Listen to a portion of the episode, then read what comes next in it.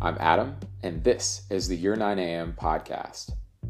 At work, our different experiences, perspectives, and backgrounds collide, and it's not always obvious how the small and large decisions we make affect other people. I created Your 9 AM to make it easy for people to start conversations that create change where they work.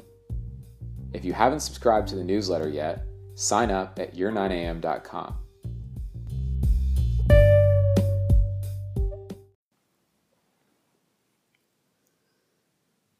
Today I'm joined by my wife Anna and our friend Tila. So let's get down to business. I want to start out with a question Is this sexism? I say this up front because I don't think that it's necessarily clear to people what sexism is or what it looks like in the office in present day.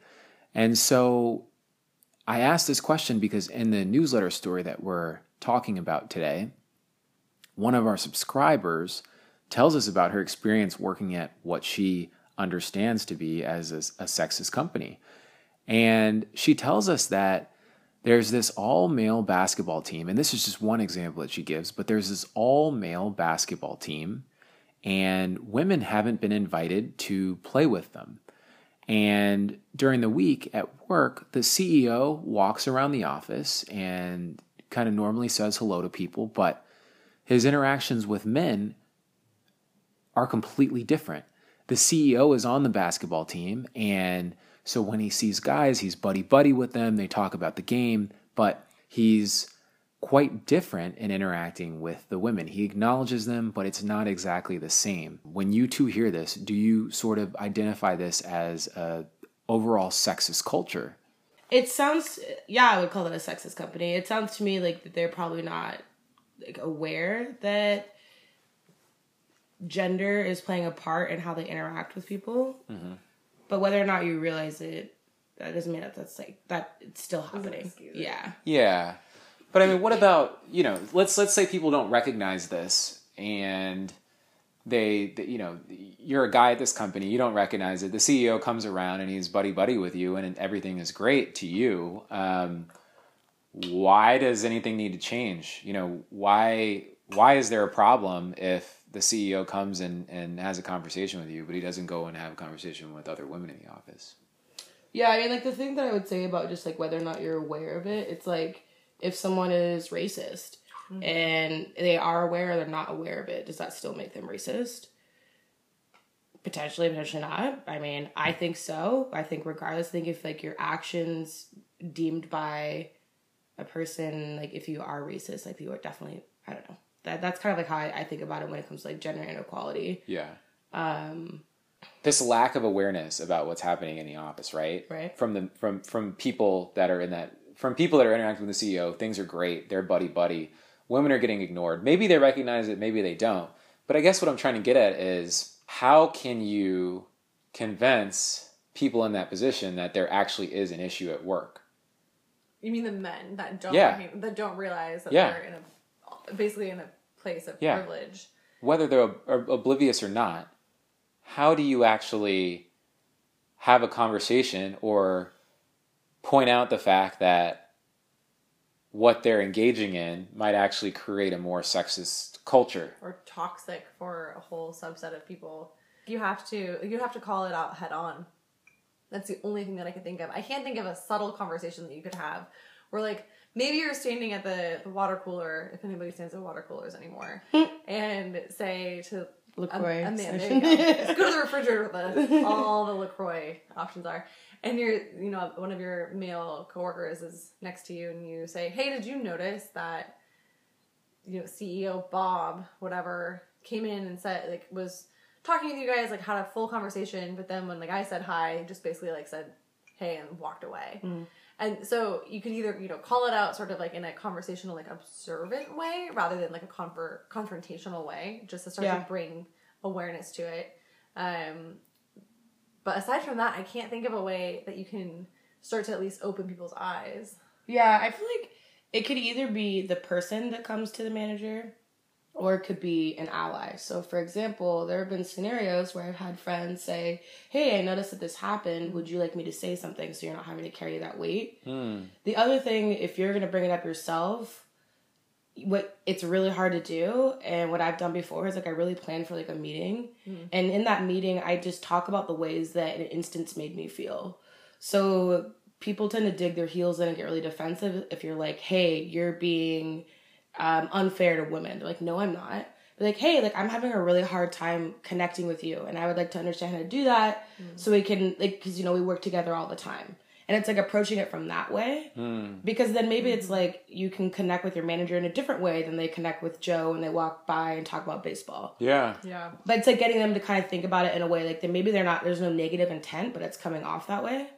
So if you're actually trying to have a conversation to progress something forward, I feel like it's important to say like, hey, like I didn't feel safe when you made these comments because of this, or I didn't really feel like a part of the team, and I'm here because of X Y Z, and I want to figure out how to do that. Like you shouldn't be on you to fix their the way that they're acting. Yeah. Great I- point. yeah. Props to that. I love where you just went with that because it's not something someone else does wrong. It's something that no one can kind of take away from you. It's the way that you feel Right. in response to what's going on. Yeah. And so, how can you possibly argue with that uh, if someone takes that approach? Yeah. But I also wonder if you were to do something like that. For, for I, I two thoughts come to mind. One is how do you overcome that barrier to first even how do you get to a point where you're comfortable having that conversation in the first place? Like how do you get to a point where you're okay talking about your feelings at work where no one even talks about feelings in the first place usually? Um, and then I think this, the second question is, how do you how do you prepare yourself for sort of like a negative response, you know, or or maybe you don't need to at all and you don't care. Yeah. I think it's really important for one for you to externally validate with someone. Like if you're feeling some way, you're gonna need a community, whether it's in the company or outside of the company, to validate your experience and be like, hey, I'm feeling this way. Like I notice this person is acting differently towards me. Like can you and like that person like I have to do in a safe environment, but hmm. with a close friend and be like, hey, this is happening, and then usually that would help me feel more confident of like, yeah, okay, something is going on here. And so then you have to realize yourself, it's like whether or not you're right, it's it's worth it to have that conversation. And then another part that helped me was having a mentor. So I would actually do role play, and then I wrote everything out.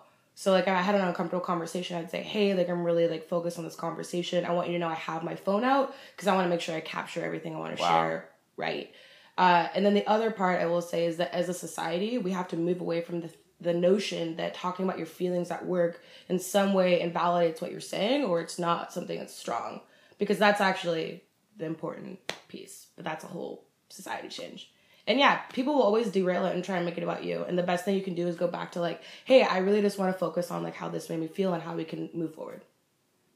That was beautiful. That was amazing. Yeah. I think it's perfect. My coach coached me through that. Wow. literally, like literally, Yeah. like an actual instance. Yeah.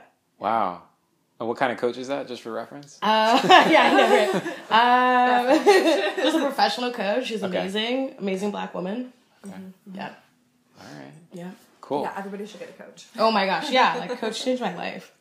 let's say that there's groups that are sort of being created at the company and, and they're male groups and you know they seem to exclude women in one way or another does that kind of change your answer at all do you still so say there's a male only basketball team do you still sort of go up to the people on the basketball team and say hey you know i feel like i feel like i'm i, I don't know I don't know how you would relay your feelings in that scenario Yeah, I mean, I think for me, I think it's important that you have to distinguish. That's like, is the by virtue of the team being together and being all male, is that making you feel like off put and you don't want to join, or did they actually do something or say something either in a nonverbal or verbal way that made you feel that way? Hmm. Because if it's the if it's the latter, then like yes, you address that. Like, hey, I read the situation like this, and like it may not be that way. That may not be your intent, but I just want to check in about this. It's important to me. And then it, you also have to check yourself, and that's like friends can be great for it. It's like, are you just being like, hey, I don't know, this team doesn't want to join. Then if I brought it up to a friend, they'd be like, I think you should join. Like, I feel like it's a good group of people. Yeah, I think it's important to prac- like practice what you preach in that sense of like, Yeah. hey, if you're also asking people to really like take ownership and accountability for their own feelings and mm-hmm. emotions, like you also have to do that. But so, how does the context change though when you're dealing with something that's sort of grassroots, like a basketball team, versus something that seems more related to work and performance and ability to you know be noticed like the ceo coming around and being mm-hmm. buddy buddy with all the guys at work but Right. ignoring all the women is there is there sort of uh do you care as much about the scenario where maybe you're just excluded as a woman from doing specific things if it has no impact on your work I think that this is a uh, an age old problem, and I think that a lot of women have seen this play out in many different ways. Like since women have been infiltrating the workforce, um, since from the seventies till now, basically, and traditionally men would do business on the golf course, and women didn't play golf. They weren't allowed to play golf. They weren't like brought up to learn how to, you know, basically practice or to play this sport that was an integral part of the highest levels of business. So this is not a new problem. And I think that separating, you know, separating like this basketball team, for instance, that was all men and gave the CEO sort of this sense of camaraderie with these other men, um, and that he then lacked with women is just another way that this whole theme playing out. oh if it all connects right Yeah. so you're buddy Yeah. buddy but then you guys are also on the court together Yeah, exactly. sure So it's like you know you're on the court, you're you're you know you're drinking water on the sidelines, and you just like happen to mention a project that you're working on, and the CEO overhears it, or like another Absolutely. person up, up above hears it, mm-hmm. and that is an opportunity that then women are missing out on. So one, I think the question you have to ask is, like you said, was this team put together company sponsored, and uh, if so, then there's a huge problem there because it should have been much more, um, much more encouraged for women to join, and maybe even like mandated that there was some sort of a split. But the other thing is just like, as women, to I think I can't remember if Sheila said it this time or if we've had past conversations about this, but like having the onus on us to always have to be like, hey, what about me? What about me? Like I want to join this. Like I I need to be there because like we're ambitious women. We want to get promoted. We want to be part of those conversations. But it is exhausting to constantly have to be looking out and be you know on on guard for these opportunities that you might be missing and not even know that you're missing. yeah And and I, the, my point in saying kind of like tying that together with uh, the golf example is that this isn't new, and uh, I think the fact that we're continuing to have this conversation is it's kind of disappointing that this is still happening and this is still a problem. Yeah. It makes me think about that. I can't remember the book. I feel like it was a book that we read, like a sales book. But they talked about how, you know, VCs in Silicon Valley, they used to do that hot tub test. Totally. And the hot tub test was they basically like take Yeah, them yeah. to like Tahoe or whatever it was and like they get and see how long they could be in a hot tub. But I think regardless of like how long the person stays or whatever, I think the heart of that story remains that there are just a lot of these like inherently like male privileged places that women can't access without someone like shaming them or Yeah. like make mi- diminishing their character. Yeah. And so it's kind of like you're always set up to fail. And that's the part where it's like if you can't have an honest conversation about that, then it's like that's never actually gonna change. Totally. Yeah. And I, I like what you brought up about allies too. You know, like if there's like one or two men at that company who see, or maybe they, you know, they've got like they're friends with um, one of these women that sees this pattern happening, and they're able to kind of be that voice and say, That's "It should be a co-ed, co-ed team," or like, you know, we should, you guys should come to the games, and like we should go to beers after, or whatever. If it's not, you know, if people don't want to play basketball, like, I can't play basketball, so that wouldn't be for me. But I would like to go have a drink afterwards, you know. Mm-hmm. You know. Well, tell me this though. You were talking and you made a point that if it was company sponsored, then there's an issue. Yeah. What if it's not company sponsored? What if this is just guys and the CEO and they go out and play basketball? Totally. Is how do you like that's a t- that's a totally different ball game. I'm assuming. Yeah, literally.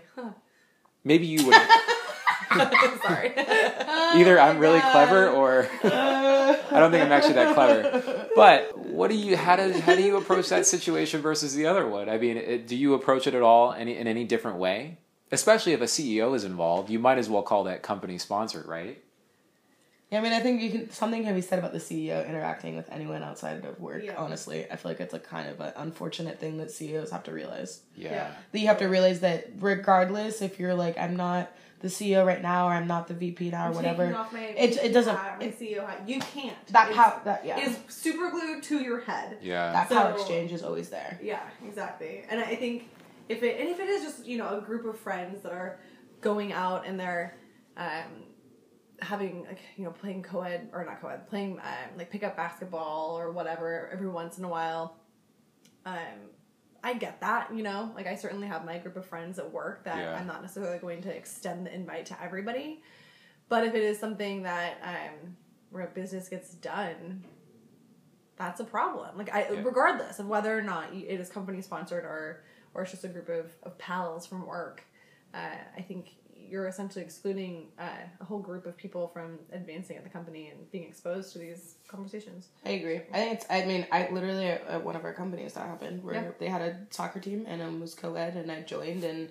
was one of the few female identified folks and one of our co-founders was there and I mean it never felt it was such a welcoming environment but also yeah you got to realize that like unconsciously that's impacting the co-founder right whenever he's talking about someone to like work with on projects he's like oh well I know XYZ person One hundred just percent. I mean Yeah. so yeah I mean Yeah. that's it just happens like it's a natural thing that happens Yeah. Um, but I think people, especially at like the co-founder, you know, VP, higher levels of leadership, they need to recognize yeah when it's happening, and then put something in place to counterbalance it. Right? It's not to say that you can't hang out with your friends or like have those like relationships that uh, that aren't sponsored per se or uh, or whatever, but like you have to be really, really, really conscious of it. I think, and yeah, that's what, and like going back to like, that's when you can go to the person and say like, hey, like I really want to find a way to connect with you, and soccer, baseball, whatever it is, isn't like my form. Like, yeah, This is beautifully. This is. I like this dynamic going on right here. Um, Tana, Tana, Is that what it is, Tana? Yeah, this is Tana.